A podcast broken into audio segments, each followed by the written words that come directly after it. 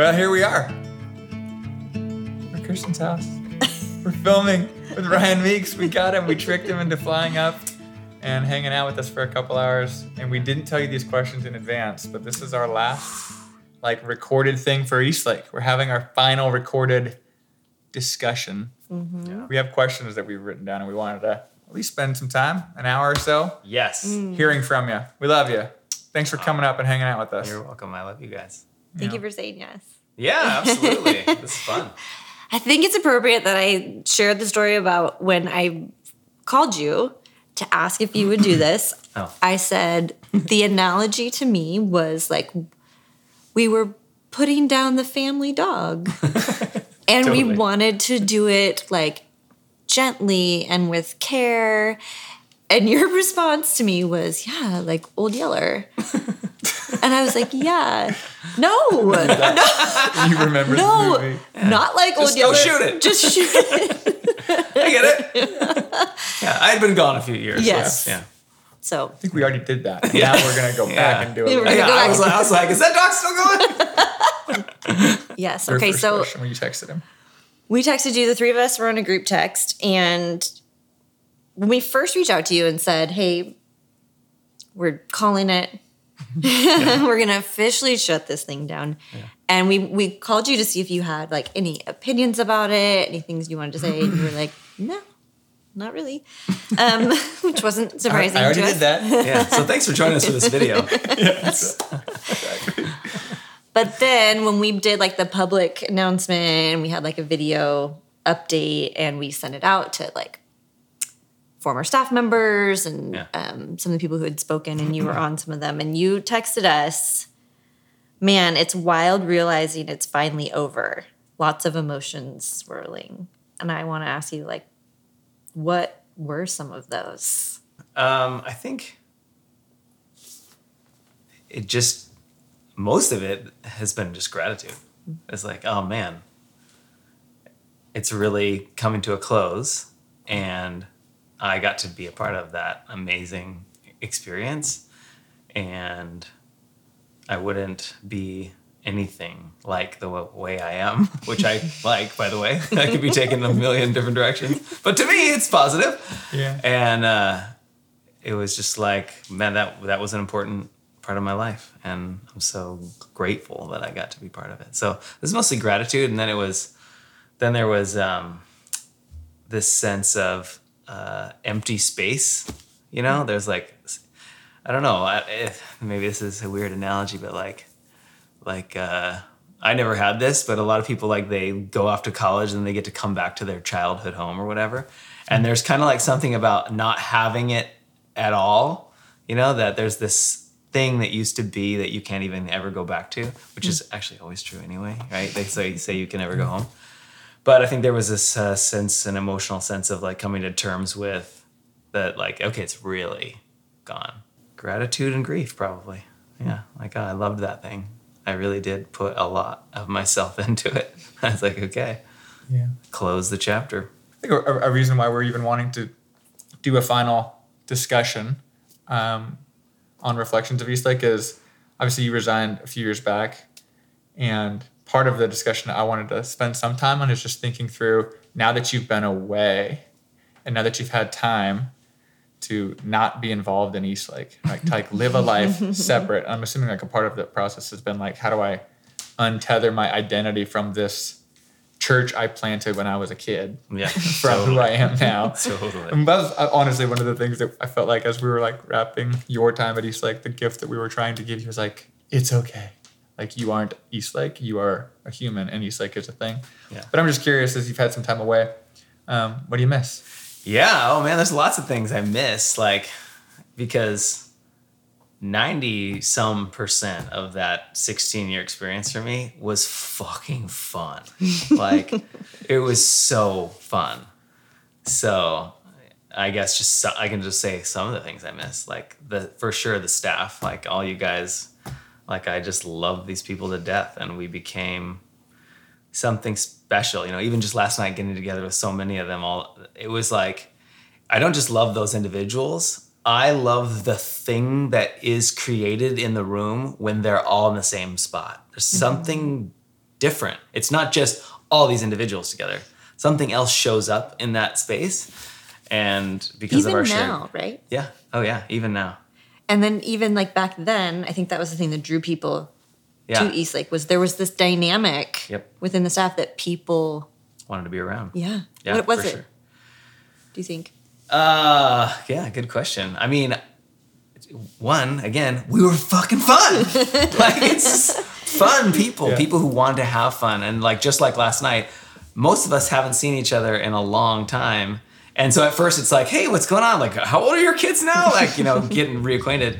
And then the whole rest of the night is just like laughing, laughing, Yeah. laughing. Um, and so there's just this, uh, yeah, I think there's just this attractive energy. I mean, at the end of the day, that's why people came to Eastlake. That's why people chose Eastlake as their church. Nobody was was coming to good Eastlake like, yeah, exactly. Nobody was like, I've been to a bunch of churches, evaluated everyone's theology. Eastlake's got it figured out. We're the worst theology possible, as you could tell by the end.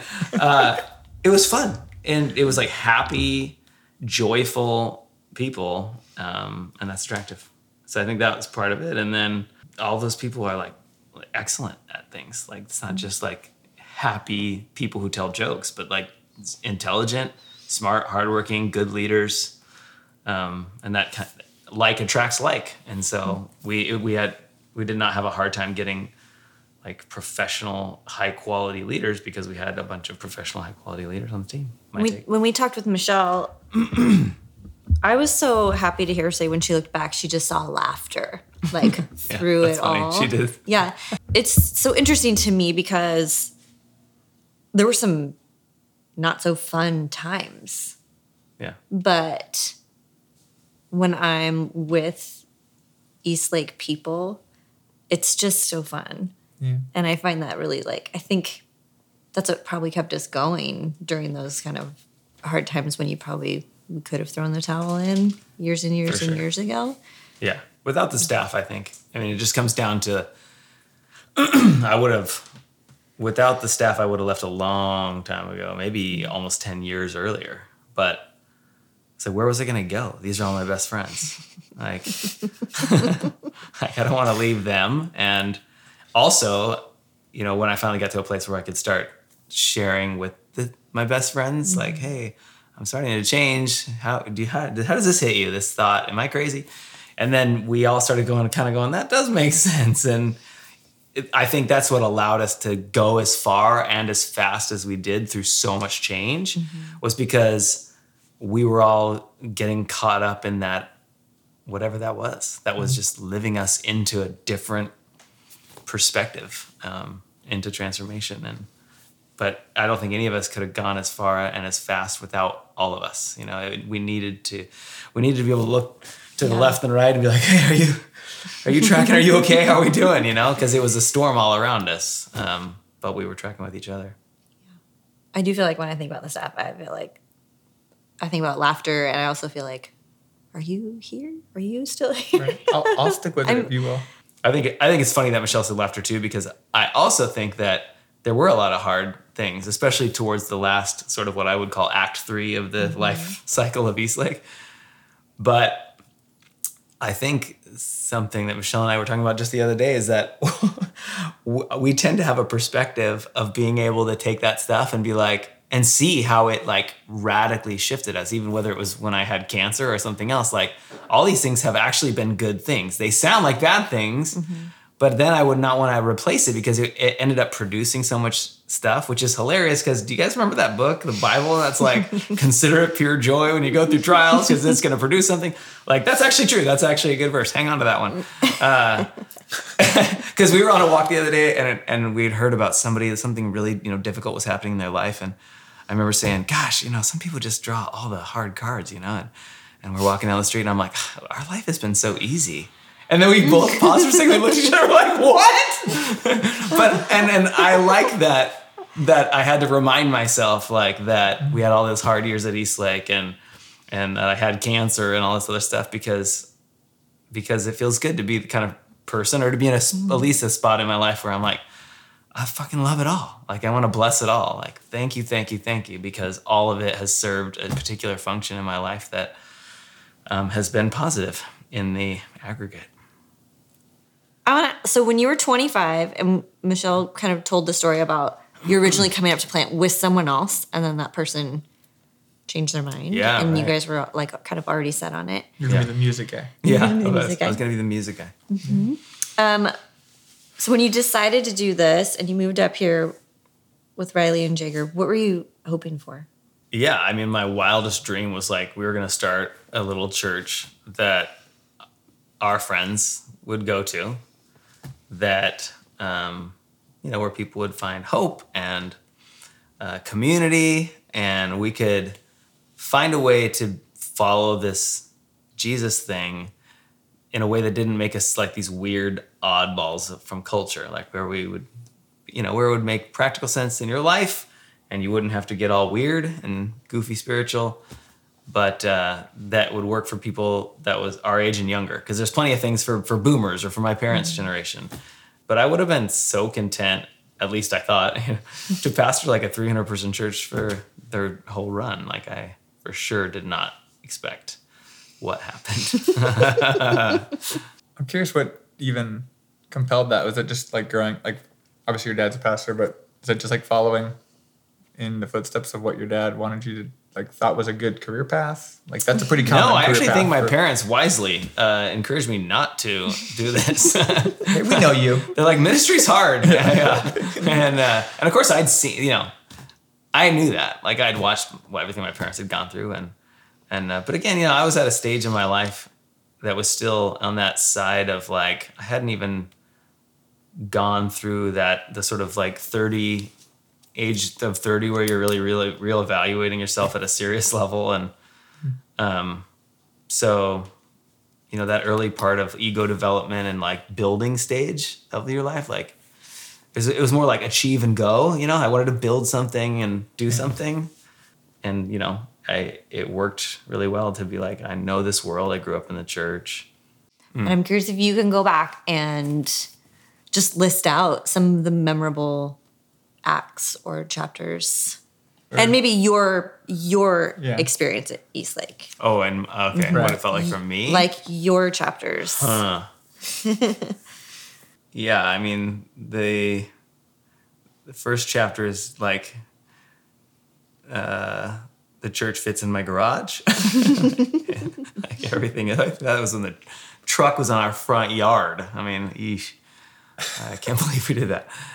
Uh, and then it was like upstairs at the junior high, and then it was downstairs at the junior high in the big gym, and then and then uh, probably the big move into the building when we really were like, oh, sh- this is a mega church, and we're like three years old, and I'm not even thirty, and that was a crazy time of like try, having to get serious about like, oh, this isn't like a little church plant we're goofing off with. Like this is, I better grow up a little bit here. There's a lot of responsibility, and I even hire staff and all that kind of stuff. And then that's when very privately, I started having uh, misgivings, shall we say, about Christianity. And you spoke to that though. Like what? Why? Why did that? Why did that offer you the ability to have misgivings? Right? Because you were mm-hmm. mentioning just let more time to. yeah, more time. I mean, I didn't need, I wasn't leading, uh, we had hired somebody to do music and all these other things, and at least enough that I could sit down and be like, oh, I don't need to just plagiarize Rick Warren or my dad or even myself. Like I was just repeating other mm-hmm. sermons I had done or my dad had done or so, uh, another one of my mentors had done until I had time. Now I'm like, oh, dude, I have a couple days to write a sermon now. Oh, gee, this is luxury. Except that then it was like this rush of, you know, all the doubts. I was like, oh, good. Now we can start addressing all these things you haven't had time for. And I was, Ugh. maybe that chapter's like, oh no, what's happening to my faith? or, or usually, actually, back then it was much more positive. It was like, here comes the dark night of the soul that I will emerge from victorious and write a book about, you know? and, um, Did you really have that sort of idea? Oh yeah, Like, I oh, remember this is what- early this is what on. meant- this meant is going to be a really positive thing. You know, I'm mm-hmm. going through this difficult thing, but I'm going to emerge. It's going to build my faith. You know, and I was like, and I did, read the Bible all the way through twice in the same year, which I had never done and never did again.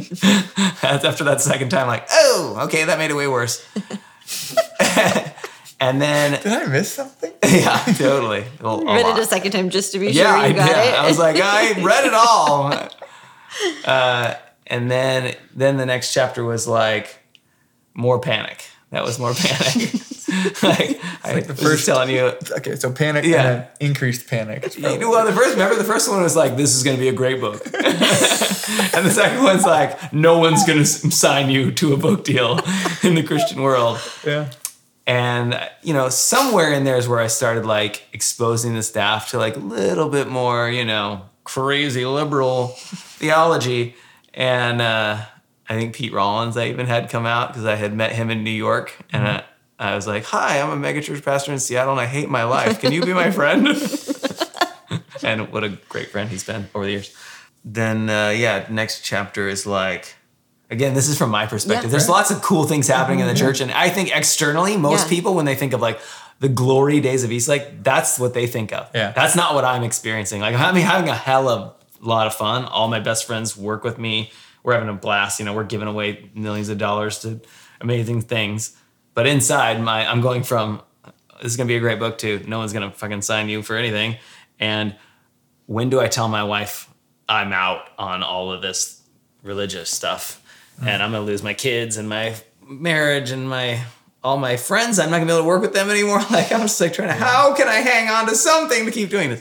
Mm-hmm. Yeah, and then it was like as soon as we went multi-site, it was like positive in the sense that I got to take a further step back away from the church to work mm-hmm. on this chaos that was going on in my life.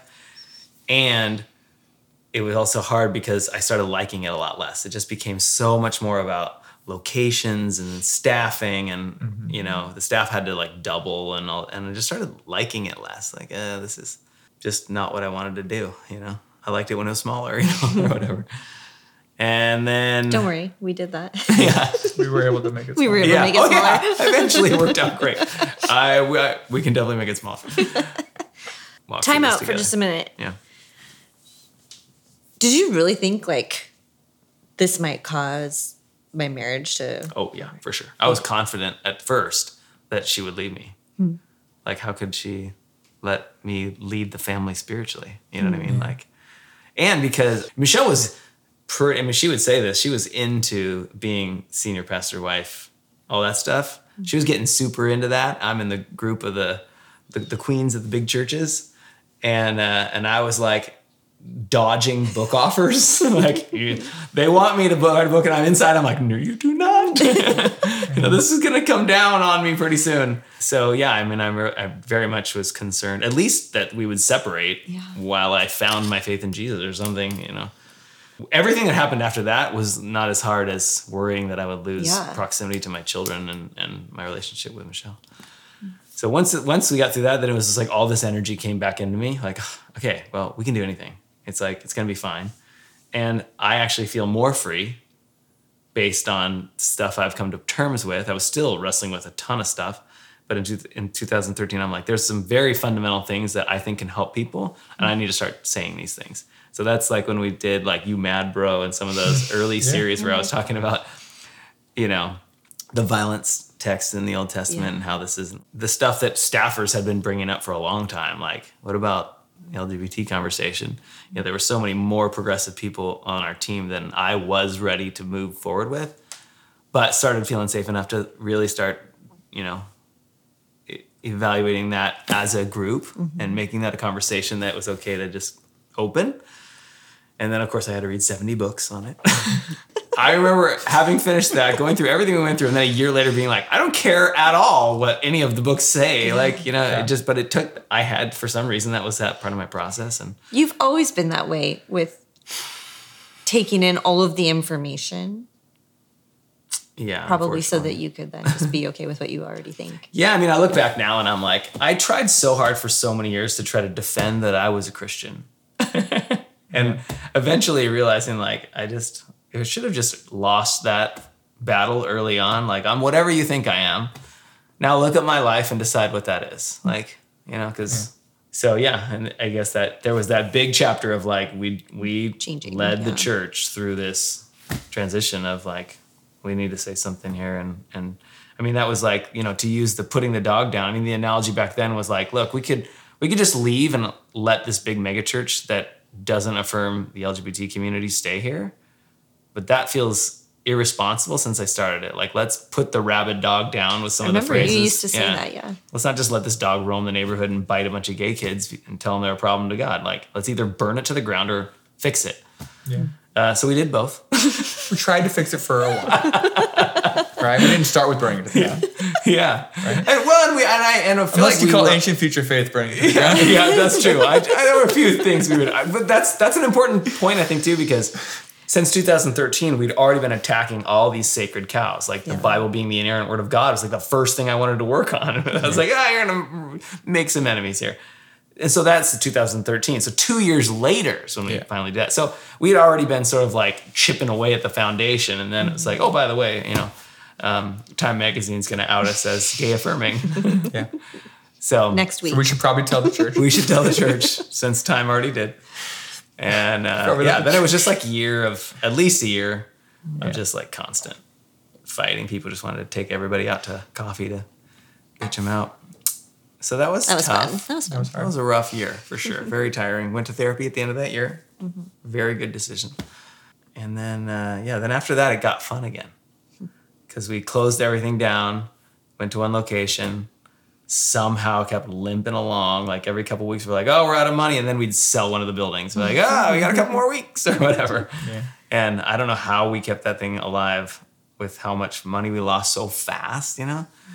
Um, but that, but it was fun again. Then we were like free to just like, look, we're we're we don't know what the truth is, but we want to live well, and that's when the you know to live as a beneficial presence in the world became like our slogan, which is like, how can you not get behind that idea? That's that's a good way to live. Seems pretty positive. yeah, and uh, yeah, it just got fun because we could we could be honest about where we were at in our journey, and none of us who spoke had to be on the same page. We could be like, you know, here's where I'm at, and I'm kind of so it just felt more true and honest, and and uh, we were free. We didn't have to defend anything anymore. It was just kind of like this could be wrong, but here's where I'm at, and I really enjoyed that season, which was only a year, and then I got cancer.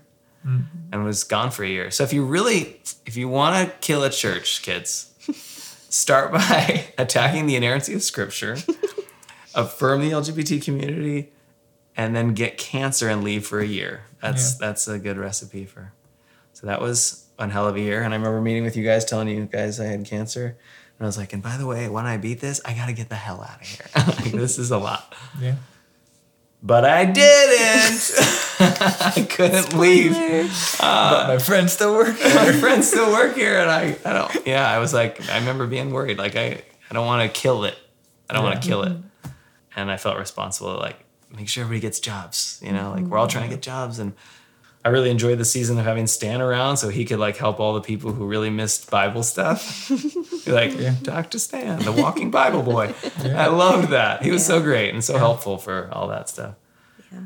and then, yeah, something just, and at the end of 2019, it was like, you got to get out of here. I mean, mm-hmm. even at January 2018, when I went on that vision quest out in the desert for 14 days, the very first day of being alone and out there, it was like, you're done. This isn't yours anymore, was the mm-hmm. overwhelming thing. Mm-hmm. And I remember I just cried and cried about it. Like, I was so worried about letting like you guys down mm-hmm. specifically, like the two of you. I remember like thinking about that, like uh, all these people who I took them on this like crazy ride that people lost family over this. Like people they don't speak to their family anymore because you know they're not doing it right anymore. So there's, I think I did definitely for a while carried a lot of just like, ah, you know, I just want to take care of everybody. You know, this has provided a sense of family for people who lost their family over Right. this. So I finally it was just like straw that broke the camel's back. I had no more energy in me, and I was like, I gotta get out of here. Yeah. I think a lot of people know that outside the East Lake chapters and stories, but Yeah. that's what I mean, I wanted to hear from your perspective because there was another story going on. Mm-hmm. Um, Yeah, You know, I think it's fascinating to be reminded too of your own, like when you were in Mon- moving into Montevilla, the when like the megachurch growth phase was when I joined. 'cause Yeah. You were hiring, expanding, right? 2011, As soon as And to- Peter joined, to know. it's all downhill from there. yeah, I'm actually really We have the numbers for it. the data does support that. Just, just to be really clear. Um, so again, another good way to kill the church. Yeah. So bring me on the team. Yeah. But to observe the church growth piece, and then like you brought up Pete Rollins and your own personal doubt. It's like I feel like I got to be on the team while seeing the church go through a big another growth phase while also personally observing your own like processing like being at staff meetings was really interesting like these are really interesting meetings yeah, I know. I kind of wish I could go back and like we were processing. yeah Like, yeah, it was just a different. Uh, I, I imagine. I don't. What are other churches doing? I don't know. Yeah. But I imagine it was very interesting dynamic to watch it unfold in real time, and you know, like we've said many times, you know, I was just, I was just growing up. The whole thing was like I, wasn't just this frozen person in his like mid 40s pastoring a church forever. Like i was growing up the whole time. I was on a journey. And even though that's part of what drove people to the church like i'd be like hey i don't know if any of this is true. I was born in 1978 i don't know. But it seems like if we live like this it might work, work well. Um, and then just as, as we got further into the journey i was like yeah i'm pretty sure maybe not much of this is actually the truth what what a uh, what a shift, you know. But yeah, that's what happens when you grow up publicly. yeah Yeah. I guess I want to know, like, when you had like book deals and you were, you know, in the green rooms with these other pastors, like, how do you think you maintained your integrity and your character? What was it that made you not look like everyone else? Well, first, thanks for that. That's a pretty generous thing to say. Uh, I hope that that's who I want to be. I mean, again, whatever someone thinks about my descent down the slippery slope to hell, I was it was done honestly. true. and openly. You know, I mean, over the years, I've met with many pastors locally and around the country who were like, "I agree," and they just don't tell their congregation these things. And that might be a good idea, actually. But uh, I couldn't. I I had a hard time. Like I did it for a few years, where like I had to go back after those years of like, you know, basically uh, jukeboxing again. Like taking Rick Warren gave me all of his sermons he'd ever preached. You know, so when I'm going through all this, I was just like, I'm just gonna put my own stories in and use Rick's stuff, and so buy myself some time so I can.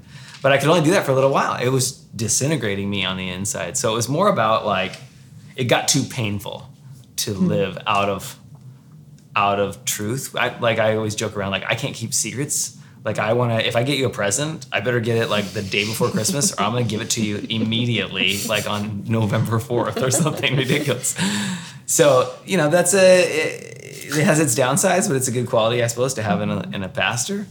It's preferable to some other I've Yeah, yeah, right. I mean, you know, what people usually want is like you know to keep the theology in tight, but but also you know I I didn't do that very well, but I it's like at least I told you the truth. This is what I'm thinking. This is how I'm feeling. Um, sorry, this is hard for everybody. yeah. um, but also, I think I do want to say that I think I was going down that direction. I remember seeing it rise up in myself. And I think uh, I just, I don't know, let's call it the Holy Spirit. You know, something was like, do you see what you're, do you see what you're turning into? Like, you see how you like that? and there was just enough whatever conscience or Jiminy Cricket in there to be like, ooh, I don't. I mean, I even remember being in a green room Yeah. setting and looking around the room and listening to pastors do their, you know, cool guy thing and just being like, ugh, and then feeling that that judgment that I just had for, this is what, being immediately seeing this is what you're, you're you're in this room, you're part of this, this that you're like, ugh, you're you're that too, and. Um, and I also think, you know, let me take the opportunity to say that, like, I hurt people for sure. Like, if you want to lead oh, and you want to speak publicly for decades, like, I know I fucked up. You know, I met, I messed up. I I'm so ashamed of the things I told people like with how they should live their lives or that they shouldn't live together or something and they can't lead a group. Like, Yeah. shut up! Like, get your face out of people's lives. You know. So, I just the structure of how church, at least within the world we were in, works. It's there's this power that you just kind of get you just kind of get it because you're picking up the sword of God. And that's so dangerous. And I think I just at least want to acknowledge while saying thank you for that beautiful compliment. And I want to be a person of integrity. Thank you for seeing me like that. That also, um, I, I have regrets about wielding that sword of God, of God's word, and this is what God thinks, and this is what God wants, and I get to judge who's, you know, all that just ugh, gross. I'm sorry. I don't want to. I'm glad I'm not in that anymore. And the older I've gotten, um, I think I've just gotten. I'm more in touch with, you know, how arrogance and and youth can go together in some gross ways. You know what I mean? And anyway, just want to acknowledge that that also is part of who I was. Uh, I was thinking about what you might say in response to the charisma character question because I also think, like, I have conversations to this day, even though I'm not um, in the church world anymore, but with friends, former friends, former colleagues, whatever, um, who are like still in their own journey of doubting and processing. I'm a, I'm a safe place for people who mm. can't talk to mm-hmm. fellow pastors. Mm-hmm. And I think it's unique that you chose to tell people the whole time what you were thinking. almost. Almost. Yeah. Well, yeah, I know you took your time to do it, but eventually you decided like I have to come clean, which yeah. I think is like its own interesting integrity because I would think that everybody who I talk to that has their doubts wouldn't say I'm not a person of integrity. Right? So like for some reason you linked your a, a public kind of proclamation of my questions and doubts mm-hmm. with integrity, which I think is uncommon and maybe that's your wiring and your personality, but I you just don't see that often because I think a part of the I don't know, like a part of the role of the lead pastor, if you think about it, like what is the CEO? Like they kind of just need to like say the corporate line, right? Like don't say anything Totally. like don't say anything crazy. Like Yeah. say we're innovating and we're gonna grow. you know what I mean? Like that's what companies Yeah, need to I know how to do this. Right? I'm Don't obviously pretty good at it. Exactly. Don't keep bring up it. all the stuff that's not going good in the company. Like just, you know what I mean? So Yeah. it's just interesting that you chose to do that. I wonder about, like, I wonder if, I- have you reflected, like, why, what about your personality or your wiring does yeah. that? Oh, for sure. I I I felt deeply that I owed that to the church. Uh, Whether that's true or not, I don't know. I, I, I've people have argued me on that point, like friends, like yeah, you know, I don't think you needed it, you know.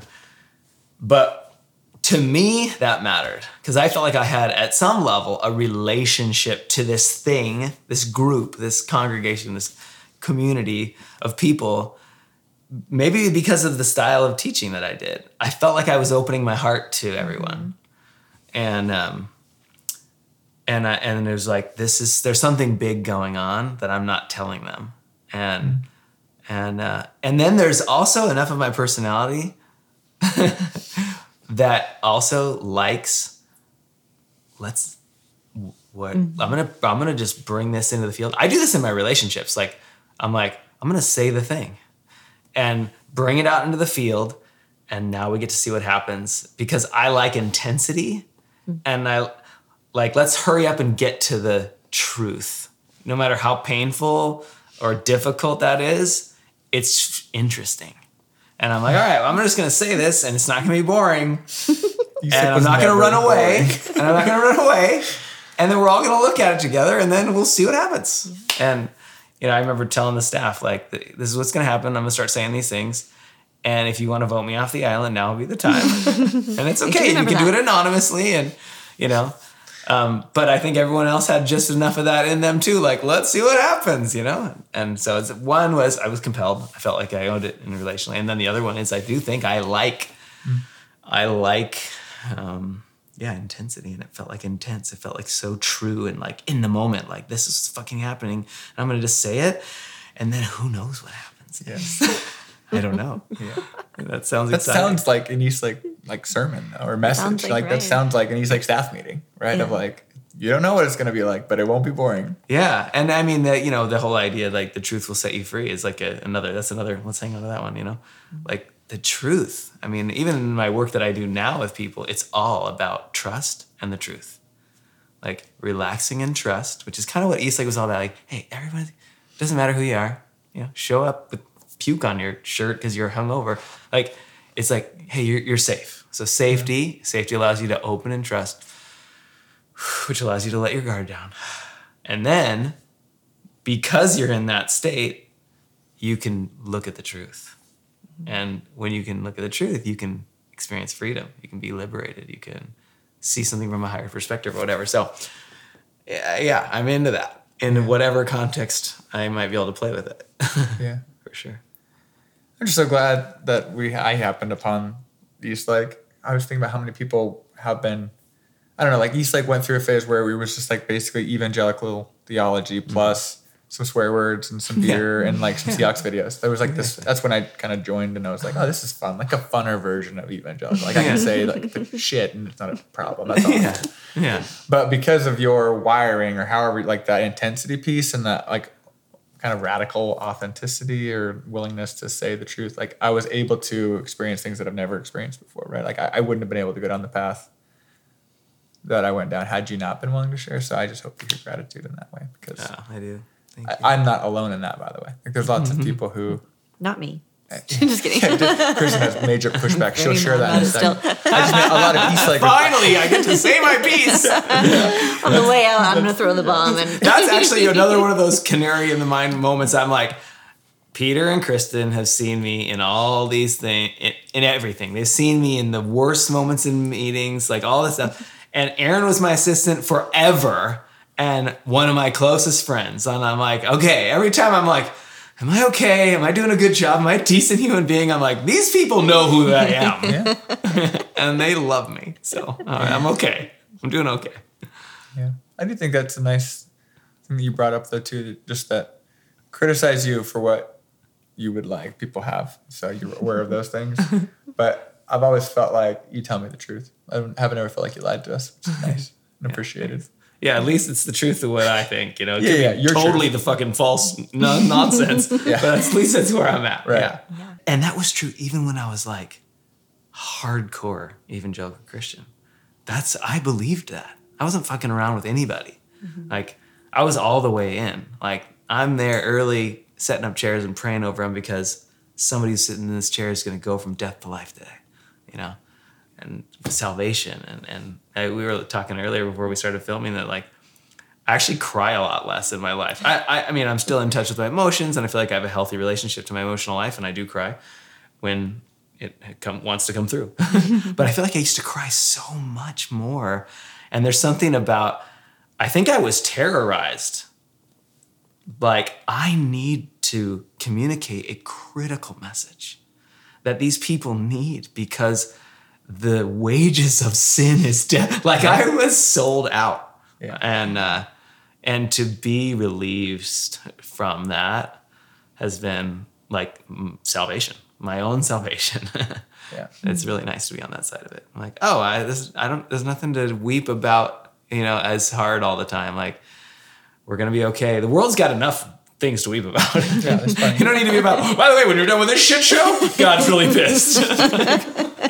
like, oh my god, this is horrible news. I can relate. I can relate to that. I feel like I got saved at EastLake. I've shared that before, but just the idea of being relieved of that anxiety, Yeah. of all the pressure. I think coming to EastLake and observing your intensity, though, right? Like, I don't. know. It was just being reminded, like, I don't cry about that. Like, no, I, I haven't lost a wink of sleep about people going to hell. And it's like, は。Do I honestly believe it? Then? Like, you know, I'm what I mean? pretty comfortable with it. If I like, do. like, how am I sleeping so well? Like, I wonder if I actually believe it. So, like, your intensity did kind of, it was like a bit of a mirror. I'm like, I click on Netflix, like, yeah, it could happen, but, you know, like, it's a mirror. And, like, I'm not That's sure. my neighbor Dave. He's going to hell too. totally. So like to have somebody live it out so intensely is helpful to kind of help reveal like what again bring alignment to my stated belief versus my lived out. Yeah. That's what helped me. I'm like, I care a lot about this. I feel like God's pretty comfy with the arrangement. and I thought he's in charge. it's like that snapped, you know, at some point. That that and it needed to be uh, that that polarity needed to be so stark for that to crack. Um, so super glad that I was hella into it. That's Yeah. what it took. That's what it took. I appreciate that reflection because you were known as like the guy who cried all the time. You know, that was like totally. a I thing. It was like, oh, so there he goes it. again. I know. And it was Oh, like. I was like, I remember every time I'd feel like coming, I'd be like, God damn it. It's in, I, and I would, and then we were doing like four services a weekend. I'm like, geez, I'm gonna like be so swollen tomorrow. wonder you had like adrenal. embarrassing. It's funny though to Right. like make fun of you for that in retrospect because it's like it's hilarious. This Yeah. guy's crying about people going to hell. That to poor hell. kid is scared people are going to hell. Like I Yeah. remember at that stage in my life, I was like in San Diego visiting my parents, and my dad's oldest brother was in town. He total like outspoken atheist, great guy. Actually, recently passed away. Amazing uncle. Um, and I remember them talking about something, and I got into the conversation like I'm gonna try to save him, you know. And I'm like crying, like, and my dad's pretty calm. I think my, I, I should ask my dad, like, what was that like for you? Like, your 20 something year old, also a pastor's son, just like bawling, trying to get Uncle Hal to give his life to Jesus. And uh, yeah, I mean, I was, it was real to me. It I'm like, yeah. why? I don't, we don't need to turn on the game. Hal is going to hell. What matters more than that? You know what I mean? And so, yeah, there's something about, Yeah. I guess, taking that seriously that helps you realize you don't have to take it seriously at all. It's just funny to for Christians to make fun of you for that. Like, Yeah. this guy is crying about people going to hell. We've been thinking this for years. Yeah. Just is. And then when I'm like, yeah, I don't believe in hell, they're like, ooh, you're going to hell. you used to care too much, and now you don't care enough. care enough. we like you to ratchet right in the I can't seem to do it right. Yeah, neither extremism. Yeah. Okay, I have shifting gears. Maybe hmm. not. This might be part of the integrity thing, but there was a pivotal moment where you decided, I don't want to speak as much. When everybody else, it felt like, was how often can I speak? How many books can I write? Mm-hmm. How many events can I go speak at? Mm-hmm. And you were like, how much less can I talk? Yeah. And I just want to see if you can go back to that particular decision making process and what that was. Yeah. Well, one, it's boring for me. Like, if it's just me talking, I'm not learning anything. Hmm. And I loved when someone else, like, I liked being like, this is what I want to go through. Like, I could still curate content, but not control. I couldn't control it then. And that's when it gets interesting. Like, so I could curate, like, I want to go in these directions, but it's going to be in, it's going to be like, it's like I said earlier, I'm like, what's going to happen? and that's, I get bored. I'll get bored. And I, and it, so if this is going to be a community I'm going to go to, like, I want to be challenged. I want to, and that's when I'm the guy being the voice all the time, like, then I'm, I'm not going to get that. I'm going to need to go somewhere else or whatever. And this is my community. So that's part of the reason. The other one is, like we don't need another church with a white guy a cis hetero white guy speaking 52 weeks a year. So that that part's a little more on the obvious side. I could bring in so many different perspectives if it's not it has to it doesn't have to be one other white guy. I and amazing. and we gosh we had so much fun So with who we could fun. bring in. And yeah so that that that experimentation which is always like been the fun thing about EastLake we're like I would always warn everybody, all you guys, like this isn't gonna last because we're going to risk it on experiments all the time. You know, what if we do it like this? Then what happens? You know, play fast and loose with it, and that's what made it fun. One of my questions for you, and you offered this up already, was Do you have regrets? Mm-hmm. And not that you need to list them out, but yes or no, do you? Chris Stevens, I'm so sorry. But There's probably somebody named Chris Stevens in what? He's like, he's like, I don't remember. No, he's like, finally. Shouldn't have said that. Finally, you finally yeah, come. Oh exactly. God damn it. and what have they what have they taught you? What are the lessons that you take from some of those And just in hmm. general if you look back at the idea of regrets? Yeah. Well, I mean, one of the big ones was getting so wrapped up in heaven and God's agenda that I missed some times with my oldest kids. So for sure, that's a you know you can't can't change that. But like I was on, I had a theology that like what was primary was you know what was eternal, and uh, yeah, so that's that's the loss thankfully I have wonderful relationships with my kids. And I honestly would say because of what happened, all the shitstorm at EastLake has provided me such good relationships with my adult children. Like I I would burn that church down again tomorrow because of what I got at the end was because of it. It's just these amazing, authentic, loving relationships with my adult kids.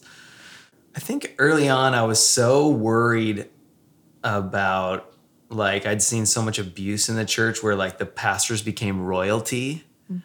that I wanted to be so the opposite of that that I um, undervalued my own energy and I let people just use me up and uh, I gave more than I could. I'm not blaming anyone for that other than me. Like I needed to be like I can't sit at the front until everyone leaves and I'm the last person to go and I exhausted myself, you know, trying to feel everyone, like not just be there for everyone, but feel with them. And uh, I didn't do a good job of um, taking care of myself. And then the other side of that was I let Michelle kind of get taken advantage of a little too much. And um, because I'm like, oh, I, you know, we're not. I just didn't want to be the opposite of that, where we just get worshipped and taken care of, but also like, God, you know, my wife could use some fucking support. We have four kids, and I'm gone all day today, and I didn't, you know, I couldn't imagine letting you know my wife be taken good care of by the church and i'm like Ugh, that was shitty hmm.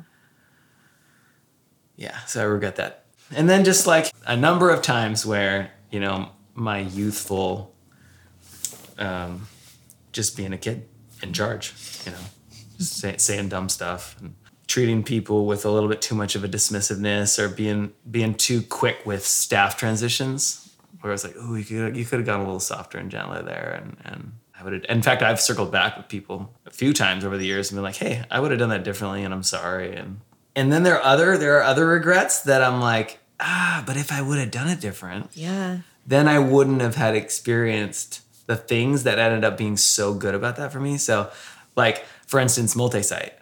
Like I would, like right now, I'd be like, oh my god, never do multi. Like if somebody was like, I'm in a church, I'm like, well, one, you should quit. It's it's awful. but if you're gonna do it anyway, don't go multi-site. Like that was a, I got convinced into that by like the guys, you know. I was always like following these bigger leaders who were like coaching me up and they're like, you Meeks, you gotta do this. You're out, you've been out of space for years, whatever. And I was having so much fun, even though I was having this like existential crisis about my faith in the background.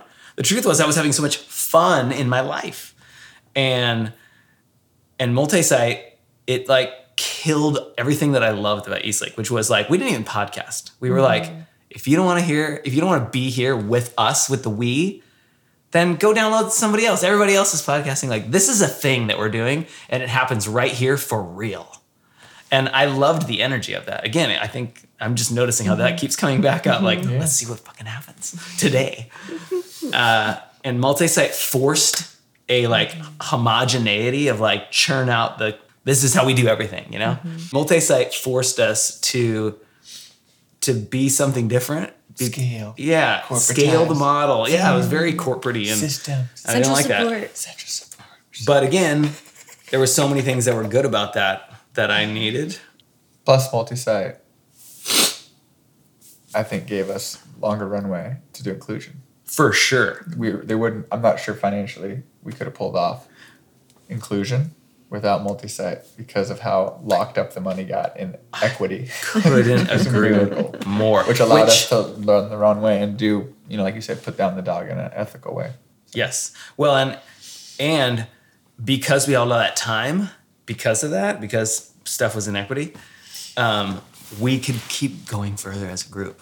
Because there's like there's the story of what was going on at EastLake, but as soon as we started like, you know, sliding down the slippery slope, that what was really happening was there was a little fellowship of the ring on a journey, and that was the staff, and everyone's like, we're changing quite a bit. and it's all happening. And we needed each other and we stuck together.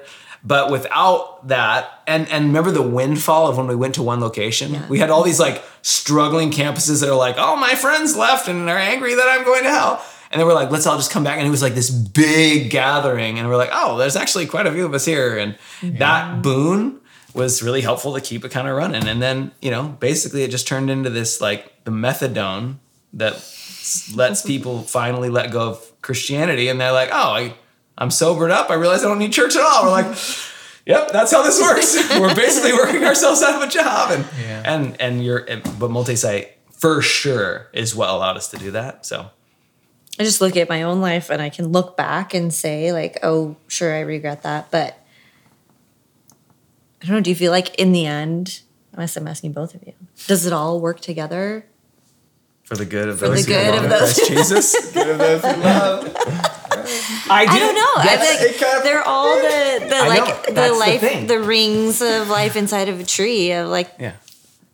I don't know. I'm sure there's things that I would be like I absolutely would not do that again. Cut it out, and my life is better now because of it. But I feel like in the end, the hardest things and the Hologram. things. okay, good. There's an example. We found it. Oh my gosh. the worst weekend of that was terrible. Our lives. It was really awful. yeah. That was not the worst. And- thing. He's like, And some of my favorite moments. Yes. Like living in that building with Jason and Grant and, and Jonah and uh, I mean Dan Kretz and we Yeah. just murdered our bodies, smoking cigarettes and drinking beer in that thing. And the whole staff for large There swaths of was the time. one weekend where we were at the University of Washington campus until like midnight trying to get it to yeah. go back to Stream. Bethel. Yeah, Live we made Tom and Dan fly to the East Coast to learn how to set up a satellite to outer space every week so we can do a live stream to Bellevue. Oh my God.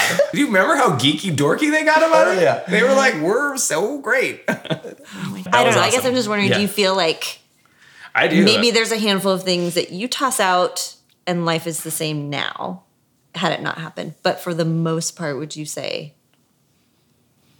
all of those, most of the things that you look back on are like, oof, I would have done it differently. Maybe you wouldn't have because you want to be who you are now. Yeah, I mean, I, I like how Peter Crone says it. It happened the way it happened, and it couldn't have happened any other way because it didn't. So it's like it, it it eliminates the. It, it, I love that idea. It couldn't have happened any other way. Well, why? Because it didn't. Mm-hmm. Like the past is unchangeable. So, it, like, what is regret for? You know, like hopefully we can learn from our mistakes, and yet I do believe. I mean, that's I'm not the not the Christ Jesus part maybe, but that it's up to you to decide whether everything in your life can work to your benefit. Hmm. I don't think it's automatic.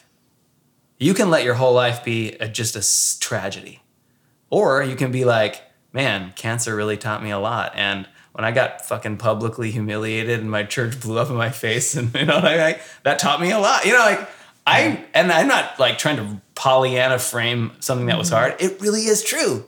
Like th- it was good for me, but again, I don't think that's automatic. I think we have to decide to like look at the you know half shit sandwich that life on earth can be, and be like, I'm gonna choose to, tr- I guess at some level, trust that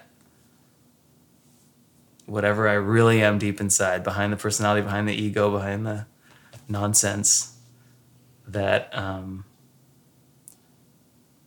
that it's good and that life is good and that I can I can trust that it can all be used and recycled, you know, for beauty and for forgiveness. And isn't it true? Even like the sometimes the worst things, like think about it in relationships.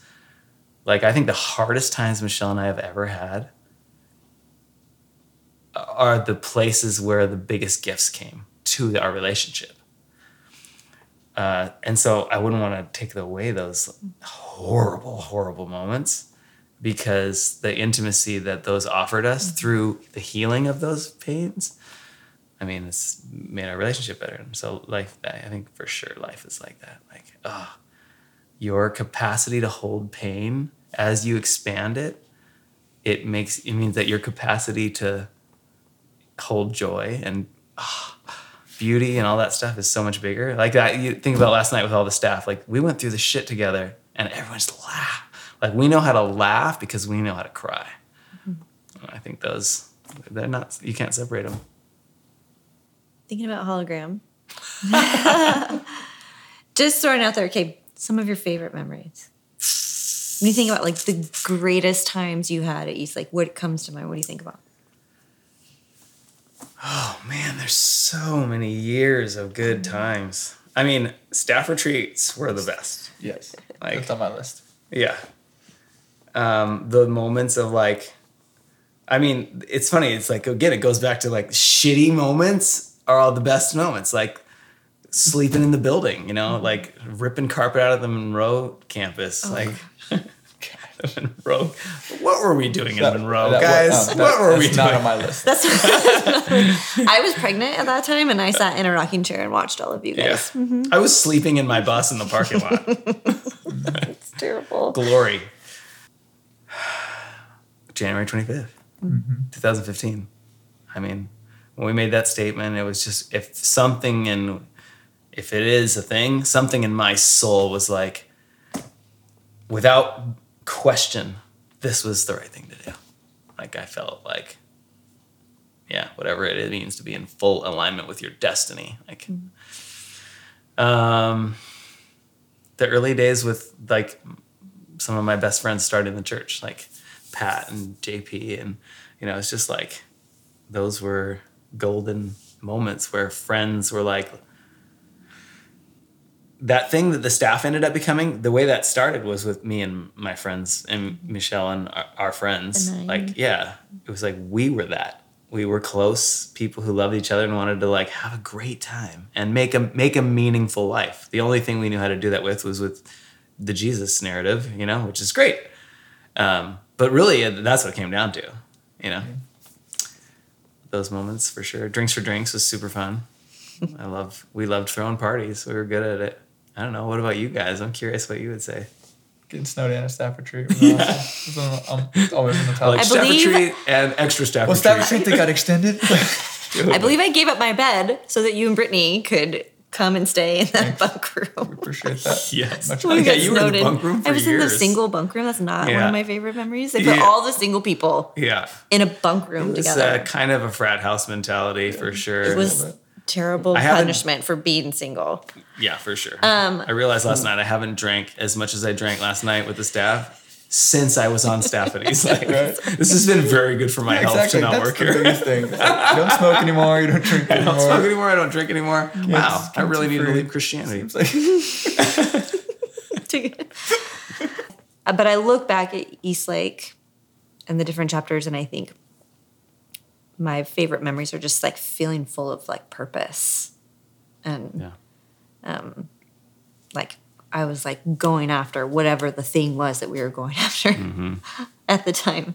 Oh, and it felt good to like have that purpose. That's on my list too. The one thing that came up as you were sharing, to be on a leadership team where you can bring up, like it's safe to bring up one your honest opinion, isn't common.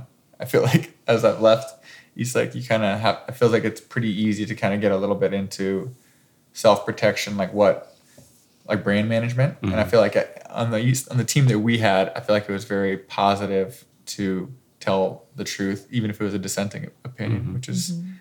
very positive. I also think to be on a team where you can make real change is uncommon too. Like I feel like in lots of roles, um, you're kind of like, I don't get to make that choice. Like that's not a thing. And I feel like to be on a leadership team where it's like we can choose to do what we want.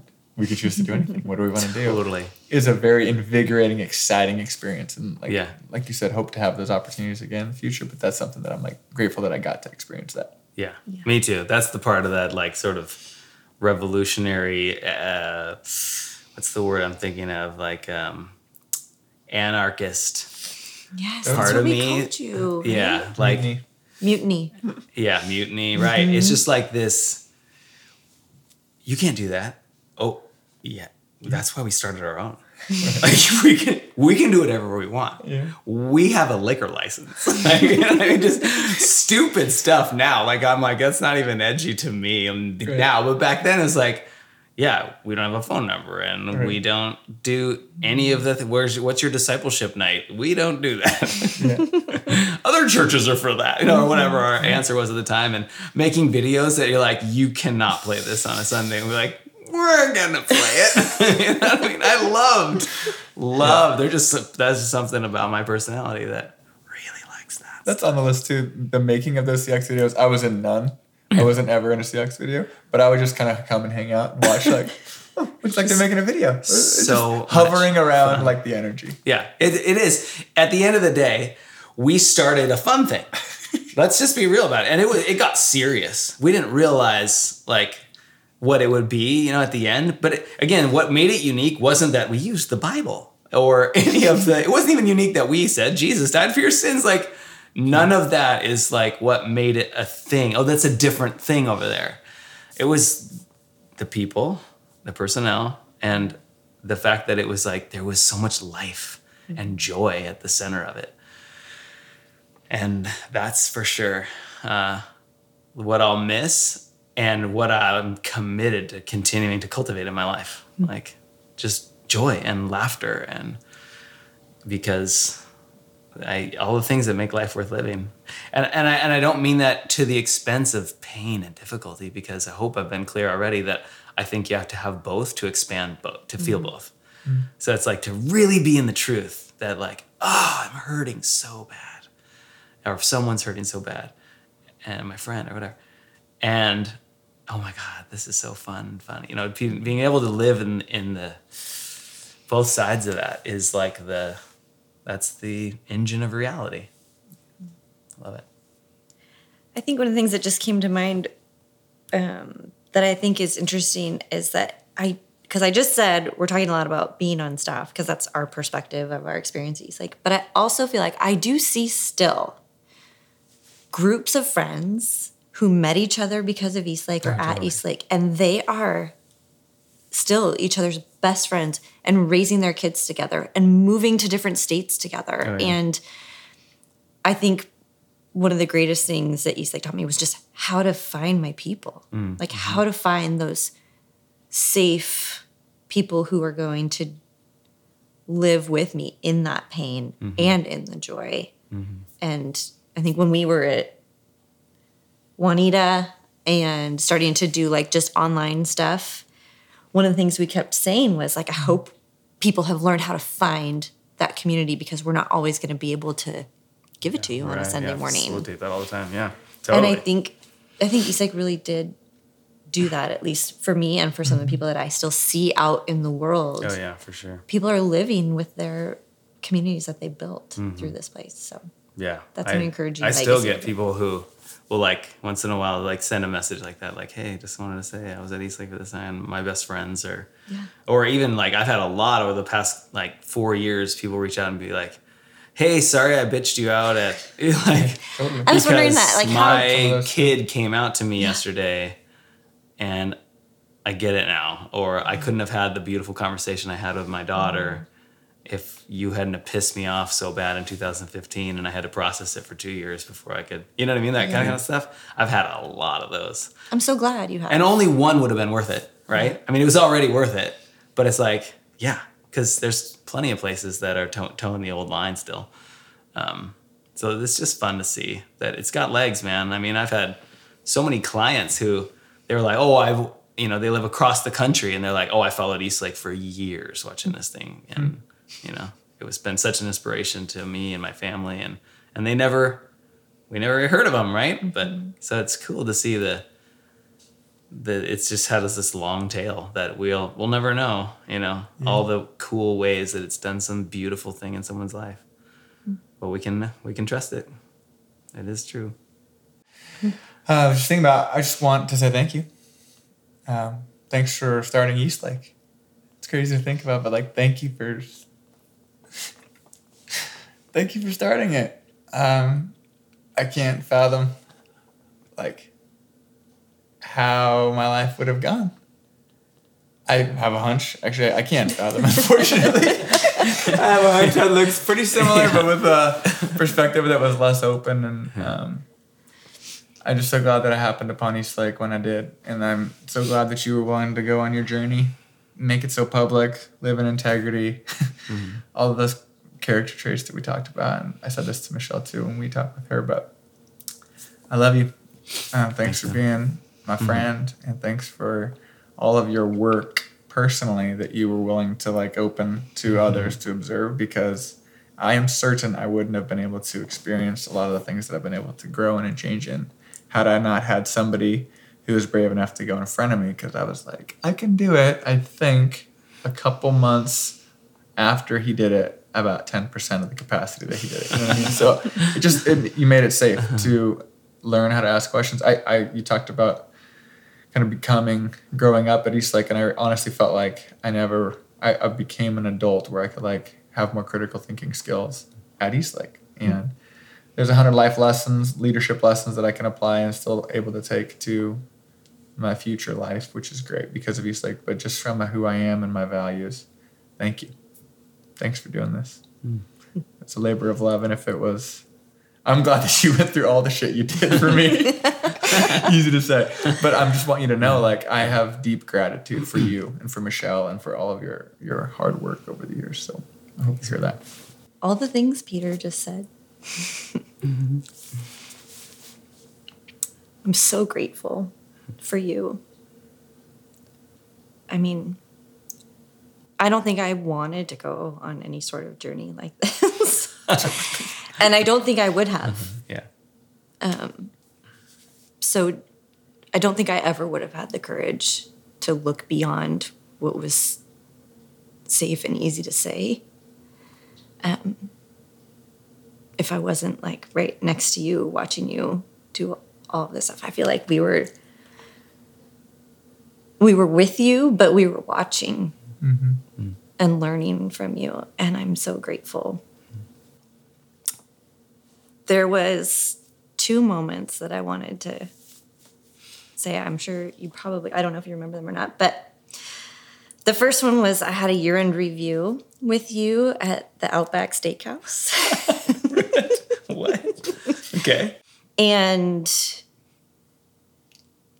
you said to me, KB, I need you to use your voice. And I need you to speak up because I can tell you have thoughts and things that you don't say. Um,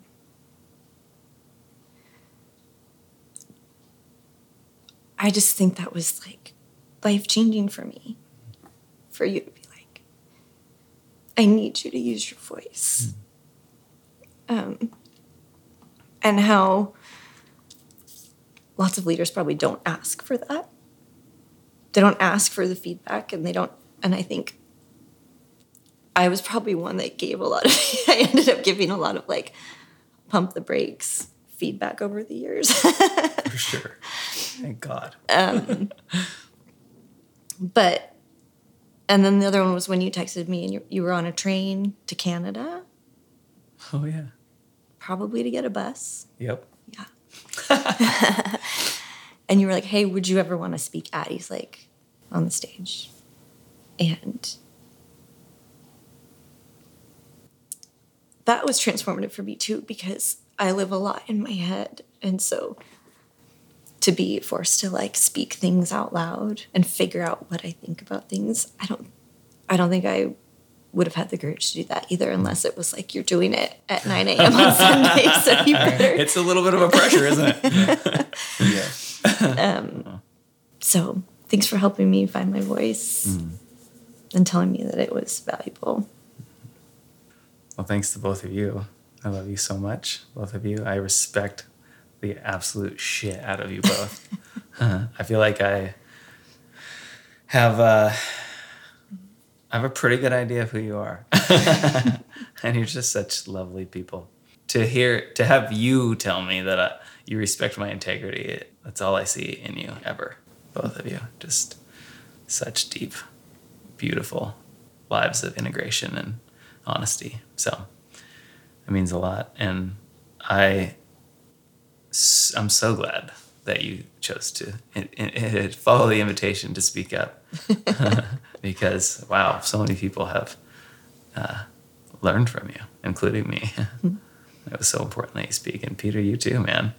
I love the way that you communicate, and uh, it it would have been such a such a loss to not have both of you help lead and direct and shepherd and yeah shape what I feel like the most significant. It wasn't the flashiest hmm. era, but it was the most significant era of EastLake's history. It was something very special going on while the walls were caving in. Like it's funny now, but it's like wow, there was. Oh, it's so funny. I just had a memory. Do you remember when we were at the airport taking mm-hmm. communion together? Mm-hmm. I don't remember exactly what was happening. It's But- we went to Highlands. Yeah, I remember we had gone to that affirming church and we were all so fucking convicted to the core that we had no idea mm-hmm. what love and redemption and Yeah. acceptance meant until we had been there. And then we're at the airport just bawling, everyone crying, and somehow we're figuring out how to give each other communion. Yeah. And it actually doesn't even matter what the specific details of all that was. But I think that for me that stands as like a almost like a like a framed moment of like something so deep was being shifted in our hearts. You know, that's just an example, an event example of like you know, for whatever happened at EastLake, I think the real story is that we all got caught up in a in something that blew through town.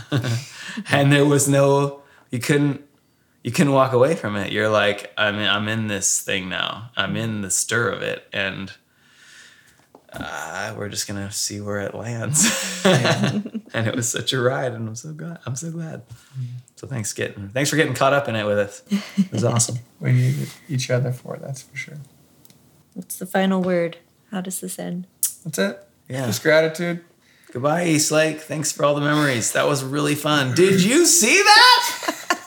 That was crazy. That was crazy. Woo! I thought that's a good. That's note. pretty much it. That's the best way to say goodbye to EastLake. What the f?